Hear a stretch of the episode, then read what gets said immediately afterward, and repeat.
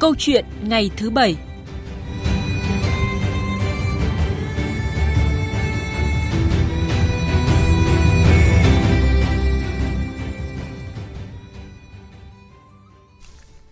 Thưa quý vị, thưa các bạn, theo đánh giá của Bộ Công an thì tình trạng sử dụng trái phép chất ma túy nói chung và ma túy tổng hợp nói riêng đang có xu hướng tăng và trẻ hóa, chủ yếu tập trung vào đối tượng thanh thiếu niên, học sinh, sinh viên. Điều đáng lo ngại là con đường xa và nghiện ngập của giới trẻ ngày càng dễ dàng hơn khi mà các loại ma túy mới nguy hiểm đã xuất hiện ngày một nhiều, trong khi các em vẫn rất thiếu kiến thức bảo vệ mình trước tệ nạn này. Trong khi đó thì cuộc sống hiện đại gấp gáp, áp lực công việc, gánh nặng tài chính khiến nhiều bậc cha mẹ không có nhiều thời gian ở bên con và giám sát con trẻ, khiến con trẻ dễ xa vào các tệ nạn hơn.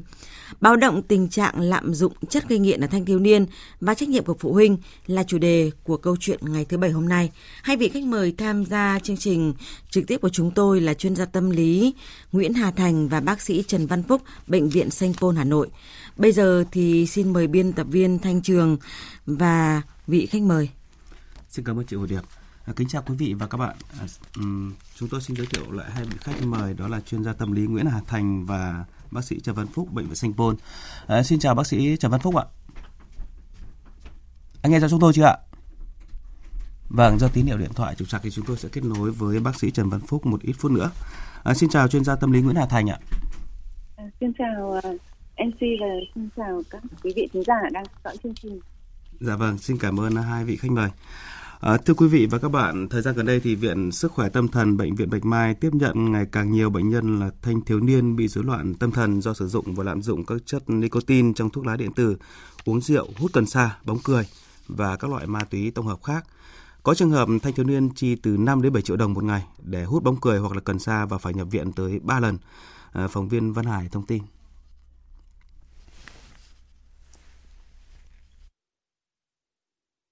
Hiện nay trung bình mỗi ngày Viện Sức khỏe Tâm thần Bệnh viện Bạch Mai tiếp nhận khoảng 350 bệnh nhân đến khám. Trong đó có hàng chục trường hợp là thanh thiếu niên bị rối loạn tâm thần do sử dụng và lạm dụng rượu, chất nicotine trong thuốc lá điện tử, si sa, hút cần sa, bóng cười và các loại ma túy tổng hợp khác.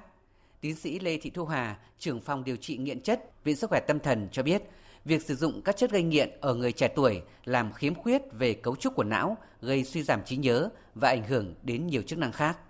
Ví dụ cái cô bé mà dùng 5 đến 7 triệu một ngày ạ, cô bé rất rất có trình độ, thậm chí tìm hiểu rất kỹ về bóng cười.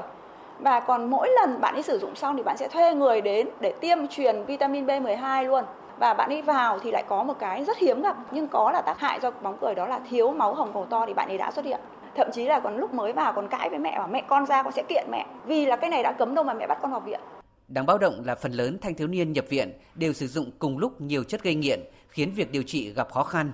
Nếu mức độ lệ thuộc lớn, bệnh nhân sẽ phải cai nghiện bằng các chất thay thế.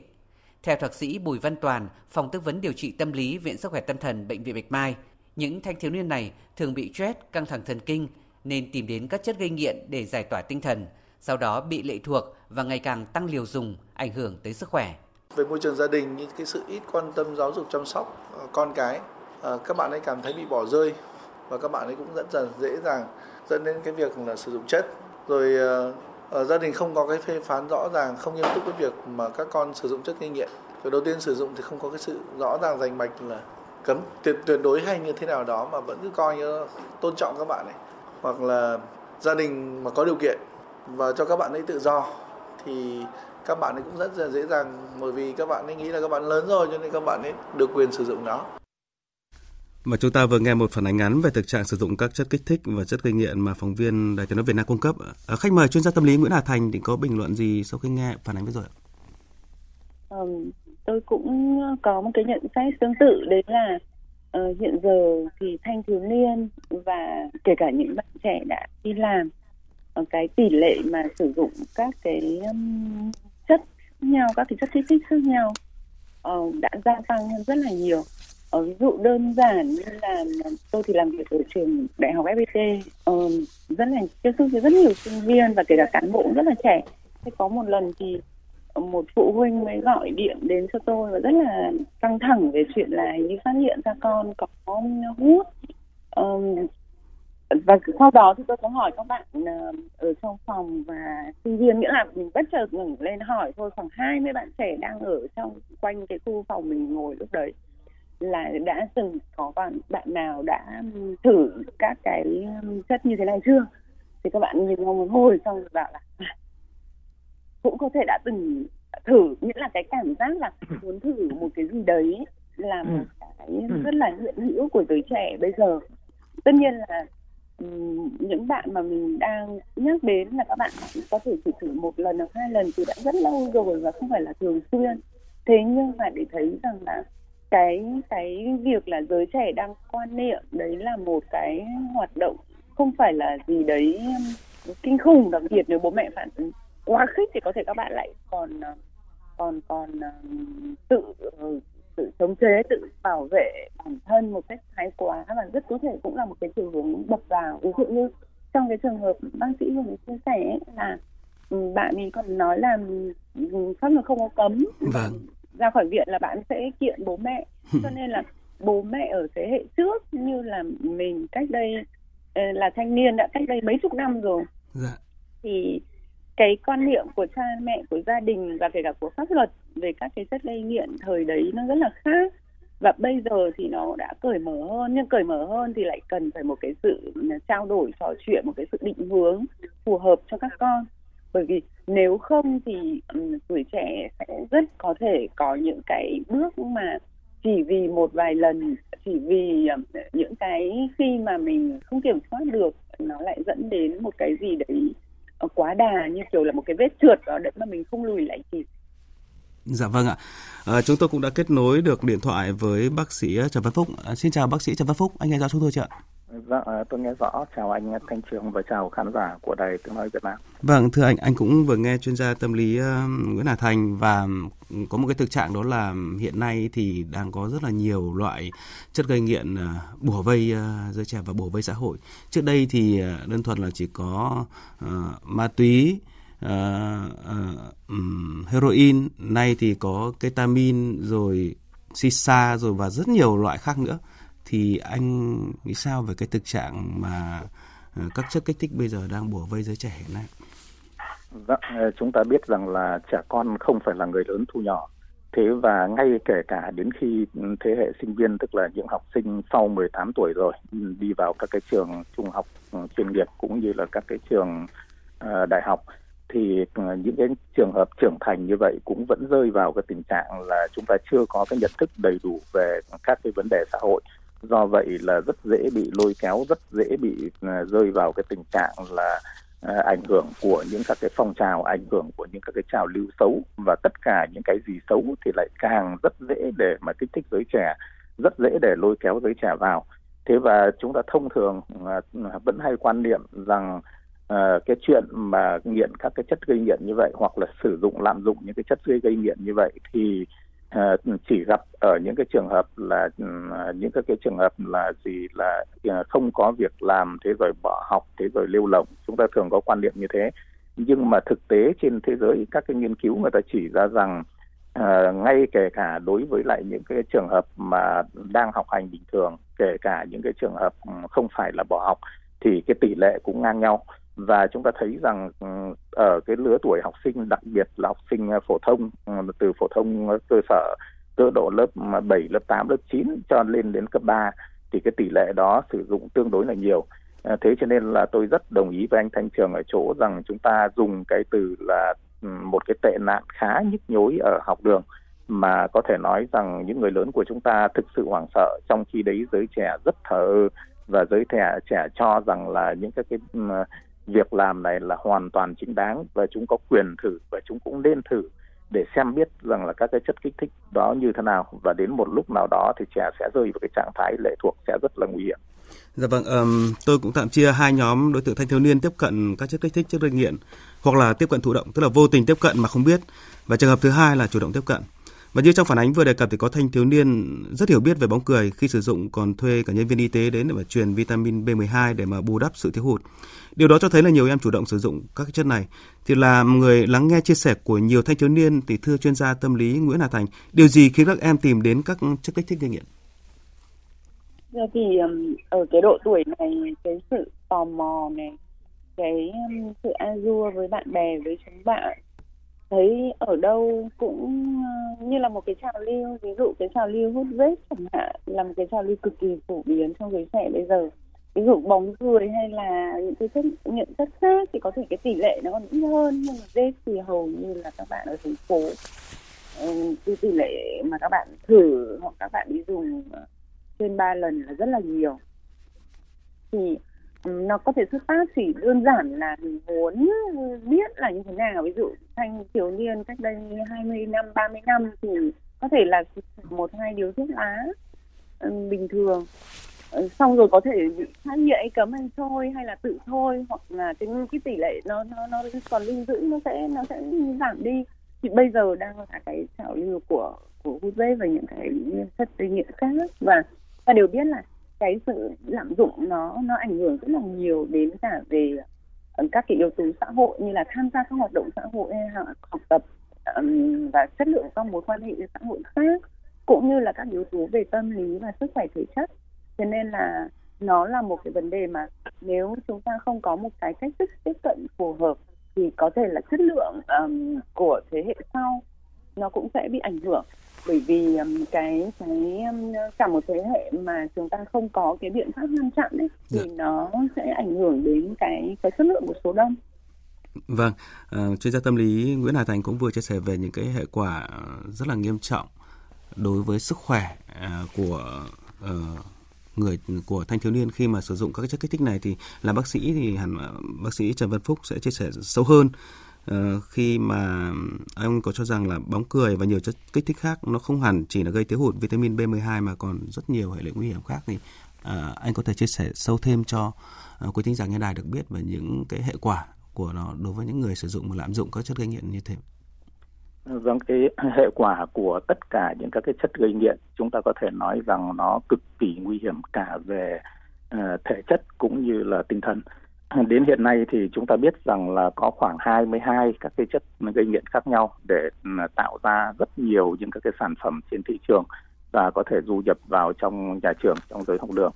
Thế thì khi các cái ừ, chất gây nghiện đó ờ, nó vào trong cơ thể thì mỗi một chất nó sẽ có những các cái tác động khác nhau mà nó sẽ ảnh hưởng tới thể chất và đầu tiên thế sau đó thì ảnh hưởng tới những cái vấn đề tinh thần trước mắt, tiếp theo là ảnh hưởng tới những cái vấn đề tinh thần lâu dài À, tôi lấy ví dụ như là cái cực kỳ phổ biến, đó là cái bóng cười mà trẻ bây giờ dùng rất là nhiều, dùng đã từ lâu rồi cho đến tận bây giờ ừ, là rất là nhiều và chúng ta biết rằng là cái bóng cười thì cái chất hóa học của nó là khí N2O tức là nitơ oxit đấy. Yeah. Dạ. Thế thì N2O chúng ta biết rồi, nitơ trong cái trường hợp này thì có số oxy hóa là dương một mà do vậy là nó có thể tiếp tục nhường electron để trở thành lên tới nitơ dương 5. Học sinh phổ thông hoàn toàn biết cái điều này rất dễ về hóa học. Có nghĩa rằng đây là một cái chất oxy hóa, do vậy khi vào trong cơ thể nó sẽ gây ra cái tình trạng thiếu oxy Ờ, khi thiếu oxy như vậy thì đầu tiên chúng ta hít vào ờ, thì hoặc là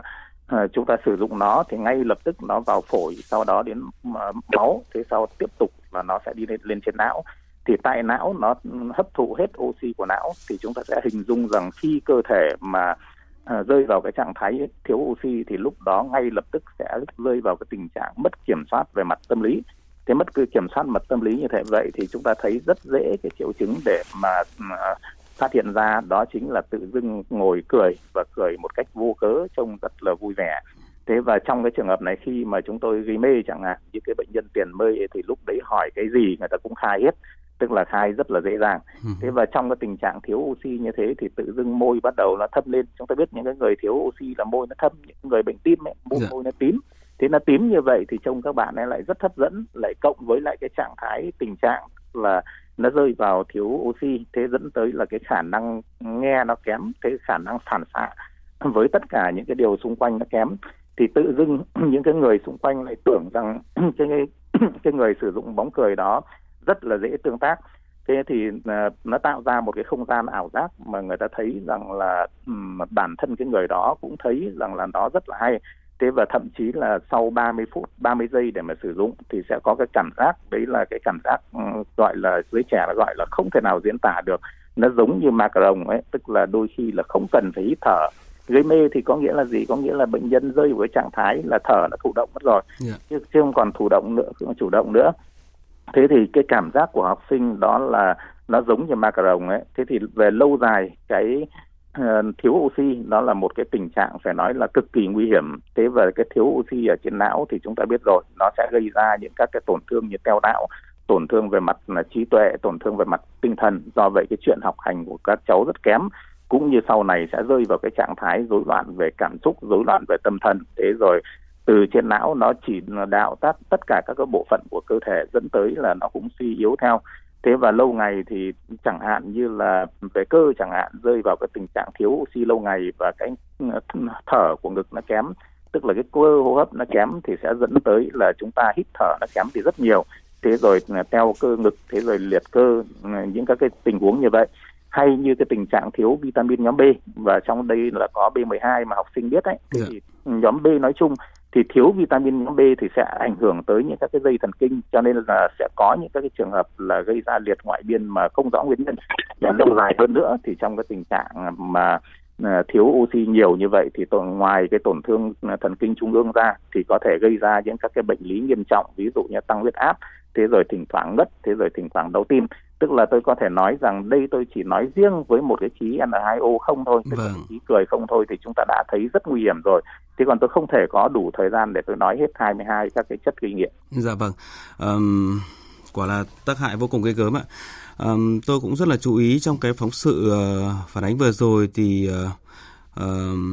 bác sĩ ở viện sức khỏe tâm thần có nói là bệnh nhân trẻ đó là khi mà khi người mẹ đó đưa bệnh nhân uh, đưa con đến uh, bệnh nhập viện và um, bạn trẻ đó còn nói là hút bóng cười đã bị cấm đâu mà đưa bệnh nhân điều trị và thậm chí là có thể là sau này sau đó sẽ sẽ kiện mẹ vì vì vi phạm quyền tự do của con. Thì thưa um, chuyên gia Nguyễn Hà Thành ở đây nó cho thấy dường như là trong cái cuộc sống hiện đại này à, bố mẹ đang tiếp cận với con cũng dễ dàng hơn, gần gũi hơn và có lẽ là dạy cho con cách về cái cái bảo vệ quyền tự do của con nhiều hơn. Nhưng mà cái chia sẻ về cái kinh nghiệm, về cái lối sống và cái trách nhiệm của mình đối với chính mình và với xã hội thì dường như lại bị bỏ bẵng, khiến cho trẻ có cái nhận thức lệch lạc như vậy. Thực ra thì ờ, nó có thể chỉ là một cái câu nói thôi. Nó chưa phản ánh à, đầy đủ cái bản chất của vấn đề. Bởi vì cha mẹ và con cái là một cái mối quan hệ nhiều năm tháng và qua, trải qua nhiều tình huống. Có nhiều cha mẹ nhìn nhìn bề ngoài thì có vẻ như là trao cái tự do cho con rất thoải mái. Qua cái lời ăn nói như vậy chỉ trong giây lát, nhưng mà có thể ở đằng sau lại chưa chắc đã đã phải. Có rất nhiều người là có những cái giai đoạn mình ờ, mình che chắn mình khống chế mình ờ, giảm rất là nhiều những cái cái tương tác đối với trẻ. Hoặc đôi khi là mình hướng trẻ vào những cái hoạt động mà nó cũng quá nghiêm khắc quá hà khắc. Dạ. đến khi một đứa trẻ mà cái ngưỡng chịu đựng bởi vì đứa trẻ mà nó trước 9 tuổi nó rất là khác. Có những bạn bé khi đấy thì rất là ngoan ngoãn mà bố mẹ lại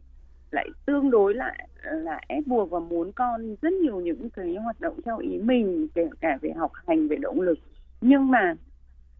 đến lứa tuổi mà các con bắt đầu 12, 15 chẳng hạn nếu vẫn áp dụng như thế thì cái sự phản kháng nó rất là mạnh liệt và rất nhiều những đứa là vì những đứa trẻ ngoan ngoãn cả một cái thời gian dài dưới cái sự ờ, áp đặt hay là là định hướng quá mức kiểm soát quá mức của cha mẹ thì nó lại chuyển chuyển sang cái chiều hướng là kháng cự và chống đối một cách ừ, kiên quyết và khủng khiếp luôn dạ. nhiều khi bố mẹ cũng không có những cái cách nào để có thể đối sách đối với con cái của mình cho nó là một cái chiều dài của một cái mối quan hệ rất là nhiều năm tháng dạ. chứ mình cũng không nghĩ là ví dụ như trường hợp bà mẹ trong trong cái case mà đã được chia sẻ dạ. là ngay lập tức đã như vậy và dung túng cho cái việc đấy ngay từ đầu mà nó là đôi khi chúng ta có thể có những cái giai đoạn chúng ta tương tác với con không hợp lý để đến khi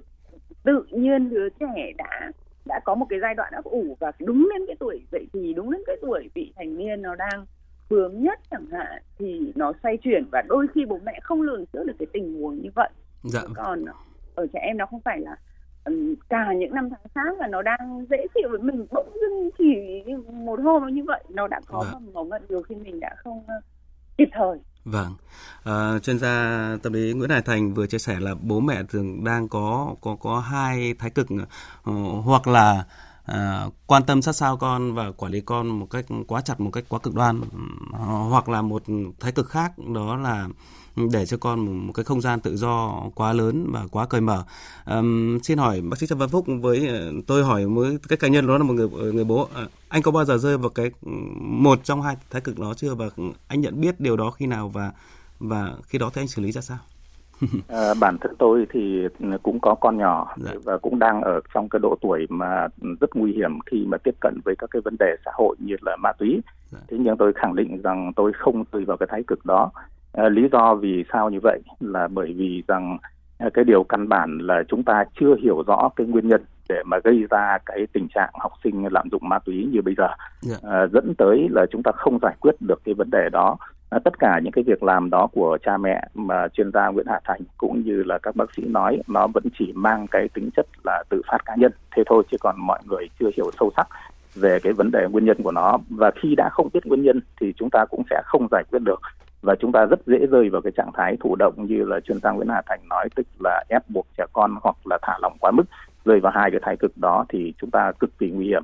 Ở đây chúng ta cần phải biết rằng cái tâm lý lứa tuổi là cái tâm lý rất quan trọng. Một cái đứa tuổi trẻ mà dưới 6 tuổi, đấy là cái tâm lý phụ thuộc, lúc đấy sẽ phụ thuộc hoàn toàn vào cha mẹ. Thế từ 6 tuổi cho đến 11 tuổi thì lúc đó cái đứa trẻ đó là sẽ rơi vào cái trạng thái tâm lý thần tượng tức là lúc đấy sẽ thần tượng cô giáo thần tượng à, thầy giáo thần tượng những các cái người mà nổi tiếng những cái người tài giỏi trong xã hội. Thế nhưng mà từ lứa tuổi từ 11 tuổi cho đến 18 tuổi đấy là cái tâm lý bầy đàn. Tâm lý bầy đàn tức là trẻ sẽ tự theo nhau nó mang cái tính chất bầy đàn như vậy. Và nếu như chỉ tách một trẻ ra khỏi cái đám đông đó thì ngay lập tức trẻ đó sẽ, sẽ sốc và cái đám đông đó sẽ sốc.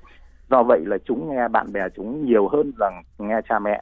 thế thì ừ, lúc đó chúng thấy rằng là bạn bè sử dụng thì tại sao mình lại không sử dụng được? À, do vậy chúng ta sẽ rất bất ngờ là nhiều người có con hoàn toàn ngoan ngoãn hoàn toàn học hành giỏi tự dưng một ngày phát hiện ra con sử dụng ma túy và họ sốc. Nhưng họ không biết rằng là vì cái lứa tuổi tâm lý ở từ 11 đến 18 tuổi là tâm lý bầy đàn chúng học nhau rất nhiều. Thế do vậy là chúng sẵn sàng chúng thử mà chúng lại tìm trên mạng internet chúng thấy rằng đây không phải là những cái sản phẩm cấm chưa đưa ra quy định cấm vậy thì thế giới cũng đã sử dụng thì chúng cũng có quyền chúng sử dụng chúng đặt ra những câu hỏi như thế và chúng sử dụng theo nhau yeah. Dạ. một cái yếu tố nữa đó chính là các cái À, bậc phụ huynh chúng ta đã không biết cách để mà à, dành cho con cái cách dạy dỗ cho nó đúng thế ở đây tôi lấy ví dụ như các cái nước phát triển người ta hiểu rất rõ rằng cha mẹ ít nhất phải dành tổng thời gian của bố mẹ một ngày cho con cái khoảng 6 tiếng đồng hồ thế thì ờ, dành 6 tiếng đồng hồ là tương tác với nhau thực sự, tức là cùng nấu ăn, cùng tham gia làm việc, cùng tham gia bàn luận về cái gì đó, cùng đi chơi, cùng dạo, vân vân. Chứ không phải tương tác theo kiểu trong cùng một ngôi nhà, mỗi người cầm một cái điện thoại cái chẳng có chuyện trò, chẳng có quan hệ gì với nhau. Thế nếu như chúng ta dành cho đứa trẻ một ngày 6 tiếng đồng hồ, cả bố lẫn mẹ cộng lại với nhau, thì tôi đảm bảo rằng đứa trẻ đó sẽ rất nhân văn và chúng rất khó khăn để chúng có thể tiếp cận với lại những các cái điều xấu trong xã hội và mình sẽ can thiệp được rất kịp thời. Dạ. Ngược lại chúng ta đang mải mê đi làm ăn, chúng ta đang mải mê lao đi kiếm tiền thì dẫn tới là ngôi nhà chỉ là cái nơi ở trọ và mỗi người về tư ừ, suy nghĩ theo một cách khác nhau bố nói một ngôn ngữ riêng mẹ nói một ngôn ngữ riêng và con một ngôn ngữ riêng ba người cùng nói tiếng việt nhưng bản chất nó không khác gì ngoại ngữ cả và họ không hiểu nhau họ không chia sẻ được với nhau thì điều đó sẽ dẫn tới là à, dù cho bố mẹ có nói gì chăng nữa con cái cũng sẽ không nghe nó sẽ không tin và nó sẽ không theo. Chuyện đấy là rất rõ ràng. Vậy thì nếu chúng ta dành đủ thời gian để tương tác với con cái thì đấy là cách tốt nhất để cho con cái hướng tới những các cái điều lành mạnh trong cuộc sống thay vì chúng ta dùng những các cái lời nói trong những khoảnh khắc nhất định chúng ta sẽ không giải quyết được những cái vấn đề đó. Dạ vâng, bác sĩ ờ, Trần Văn Phúc đang nói về cái đúng cái thực trạng hiện nay đó là đại đa số các gia đình à, đặc biệt là gia đình trẻ hiện nay công việc thì nhiều bận rộn áp lực và cái thời gian dành cho con cái ờ, trò chuyện với con cái ít ít hơn trước rất là nhiều và đặc biệt là với công nghệ hiện đại nữa hiện nay thì ai mỗi người cầm một cái điện thoại với smartphone và thậm chí khi mà ăn cơm cùng nhau khi cũng cầm smartphone để mà nói chuyện thì bác sĩ chuyên gia tâm lý Nguyễn Hà Thành có bình luận thêm gì về cái thực trạng này làm sao để thay đổi cho chính người lớn chúng ta để mà ờ, giúp con trẻ thay đổi mình nghĩ là một trong những cái yếu tố quan trọng đấy là sự giao tiếp. Um, tất nhiên là nếu chúng ta có thể dành được nhiều thời gian cho con hơn thì, thì tốt hơn hẳn.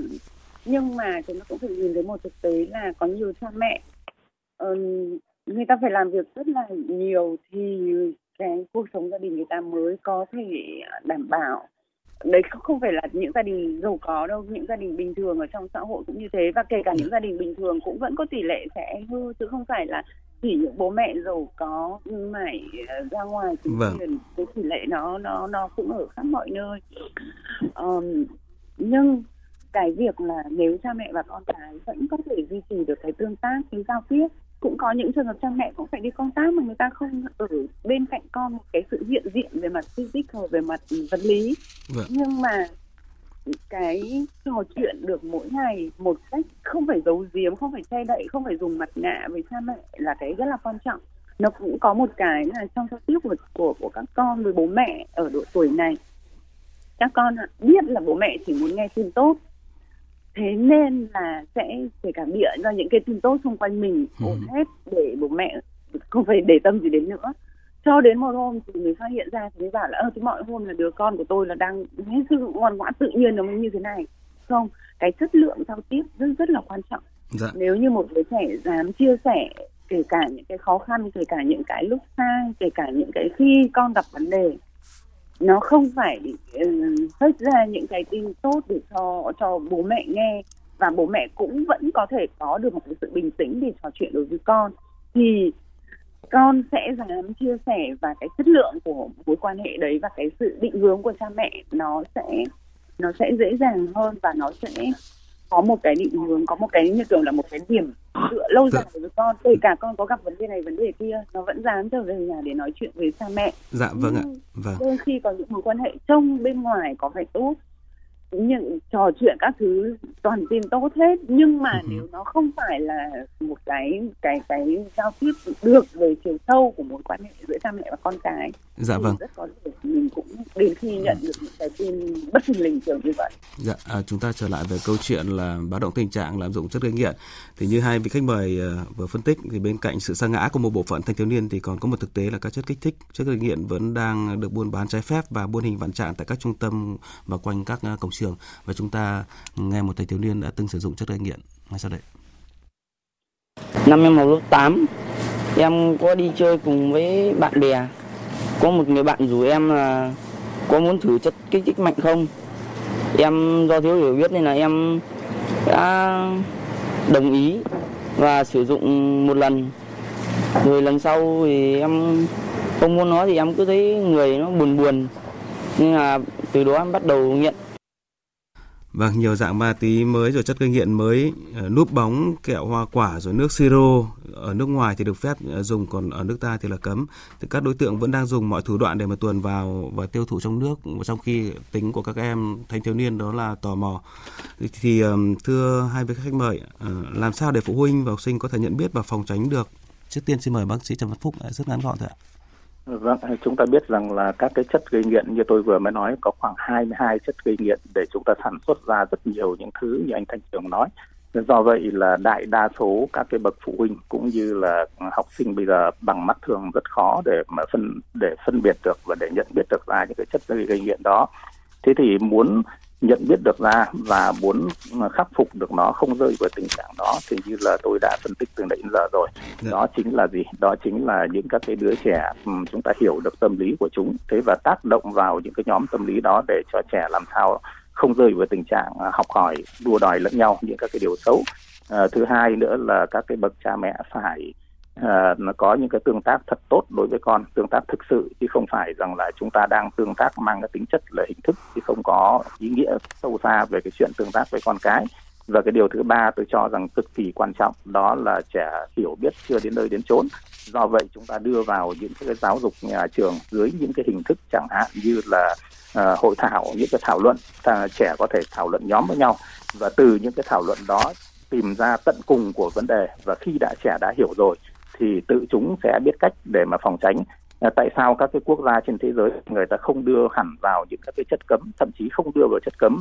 Nhưng mà tôi đi các cái quốc gia tôi thấy rằng hầu hết của trẻ của họ cực kỳ ngoan rất là ngoan chứ không phải rằng là như chúng ta cứ nghĩ trên truyền thông rằng là nước ngoài thoải mái sử dụng như vậy thì dạ. trẻ sẽ hút hít rất nhiều sẽ hư hỏng. Không phải thế đâu tôi không nghĩ là như thế. Mà ngược lại tôi đã đến những cái cổng trường ở Việt Nam à, và tôi thấy rằng học sinh ở Việt Nam đang là những cái đứa trẻ bị bỏ rơi ở trong chính ngôi nhà của mình. Và đứa trẻ đó cũng lại bị bỏ rơi ở trong môi trường đó dẫn tới là chúng phải lao ra ngoài đường. Và chúng sẽ học hỏi lẫn nhau rất nhiều những cái điều xấu. Thế thì cách nhận biết ở đây chúng ta không thể sử dụng bằng mắt thường. Chúng ta cũng không thể sử dụng bằng nếm bằng ngửi để chúng ta biết được cái chuyện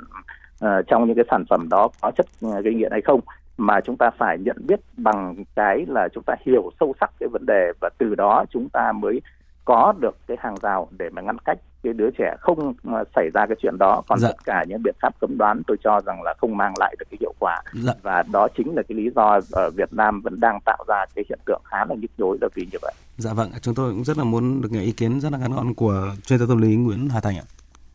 Ừ, tôi cũng đồng thuận với cả ý kiến của bác sĩ Phúc. Đấy là cái việc giáo dục là một cái phần rất là quan trọng. Bản thân cha mẹ cũng phải học hỏi, không phải chỉ là các con học các cái giờ, đấy. Ví dụ trước khi nhập học ở trường cấp 2 sau mỗi một năm chuyển cấp, ít nhất là cái đầu năm học, hoặc là đầu mỗi học kỳ, các con cần phải được học về chủ đề này với các cái mức độ khác nhau ví dụ tôi đã từng có cái trong cái phần mà về hiểu biết về sức khỏe sinh sản vị thành niên trong đó có một cái câu hỏi rất quan trọng về nghiện chất. Mà khi tôi hỏi các em hoặc kể cả bố mẹ là có bao giờ các con hỏi bố mẹ về vấn đề này hay bố mẹ nói thì tất cả những thông tin bố mẹ nói các con nói là bố mẹ chỉ có đe dọa là cấm ừ. còn không có giải thích gì. Thế chính vì cái đấy lại làm cho nó tò mò. Và bố mẹ thì ở đây là không có kiến thức cho nên là bố mẹ cũng cần phải học hỏi những vấn đề mới trong xã hội nó gồm những cái gì trò chuyện từng cấp độ một với con. Nhà trường cũng có chương trình nhưng mà gia đình cũng cần phải đối mặt với vấn đề đấy bởi vì đấy nếu không chúng ta sẽ dẫn đến cái tình trạng bất lực như bà mẹ trong trường hợp kia. Không phải là bà mẹ quá cởi mở đâu dạ. mà đấy là một cái phản ứng của là chúng ta đang bất lực trước những cái vấn đề của con cái mình thông vâng thông điệp của hai vị khách mời đó cái vai trò rất rất là quan trọng trong trường hợp này dạ. đứa trẻ cần phải có đủ thông tin mà chúng muốn và chúng phải được trò chuyện với bạn bè của mình về vấn đề này nhiều khi chúng ta còn ngại cả trò chuyện với con vì chúng ta không có đủ thông tin để để trao đổi thì nó sẽ tự tìm hiểu với nhau và tự nói chuyện với nhau và tự rủ nhau dạ. đấy sẽ là một cái điều rất là nguy hiểm cần có cái sự uh, trao đổi và định hướng của người lớn dạ vâng ạ. nghe cái cái quan niệm của của của các con, bởi vì mình cũng phải hiểu chứ, mình không phải là dập tắt ngay cái cái ý tưởng của nó mình phải nghe thì mình mới hiểu và hiểu mình mới định hướng được dạ vâng À, một lần nữa cảm ơn bác sĩ Trần Văn Phúc và chuyên gia tâm lý Nguyễn Hà Thành đã à, bàn luận câu chuyện ngày thứ bảy hôm nay và thông điệp của hai vị khách mời đó là chính cha mẹ, chính người lớn của chúng ta cũng phải thay đổi để mà hướng tới à, chăm lo cho con cái và đồng hành con cái một cách tốt hơn để tránh những cái sa ngã của con cái trong cái bước đầu đời của mình. Một lần nữa cảm ơn hai vị khách mời cùng quý vị thính giả đã quan tâm lắng nghe câu chuyện thứ bảy ngày hôm nay. Quý vị và các bạn vừa đến với câu chuyện ngày thứ bảy với chủ đề báo động tình trạng thanh thiếu niên lạm dụng chất kích thích, chất gây nghiện và vai trò của người lớn. Và trước khi đến với những tin tức trong nước và quốc tế cập nhật thì mời quý vị và các bạn đến với ca khúc Đi về nhà của ca sĩ nhạc sĩ Denvo và Just Lady. Đường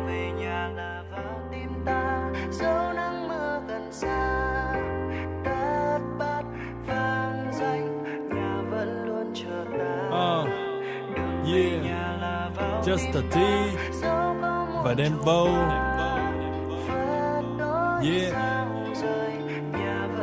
đi về nhà. Yeah. la vào đời và kiếm cơm la vào đời tìm cơ hội. Những thành thị thường lấp lánh còn đêm thành thị thường trơ trọi. Như mọi đứa trẻ khác lớn lên muốn đi xa hoài. Nhà thì vẫn ở yên đó đợi những đứa con đang ra ngoài. Bước ra ngoài mới biết không ở đâu bằng ở nhà. Biết có gì để mất trước khi sẵn sàng mở quà. Không phải là võ sĩ nhưng mà phải giỏi đấu đá. Nhiều khi kiệt sức chỉ vì gắn nhiều mình không xấu xa. Uh, đôi lúc bỗng thấy đồng cảm với mấy an tim chân ra là sóng gió, chỉ có nhà mãi an yên. Ngoài kia phức tạp như rễ má và dây mơ. Về nhà để có lúc cho phép mình được ngây thơ. Mang theo bao nao nước lên trên xe này. Cho một niềm thao thức suốt những đêm ngày. Cùng dòng người trên phố mang sắc mai hương đào tìm về nơi ấm êm.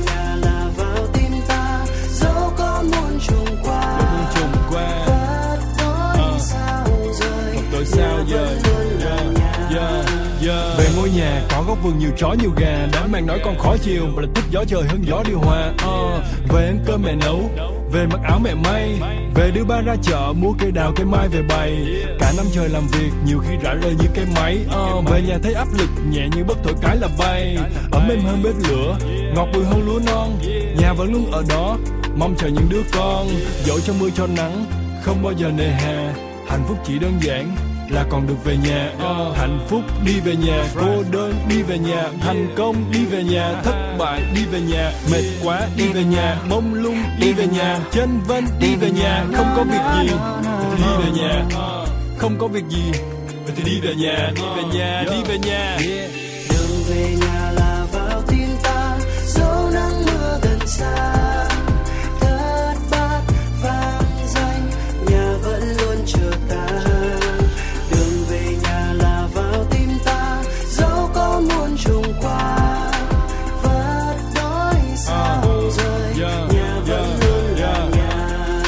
thể lớn, có thể nhỏ, có thể không khang trang.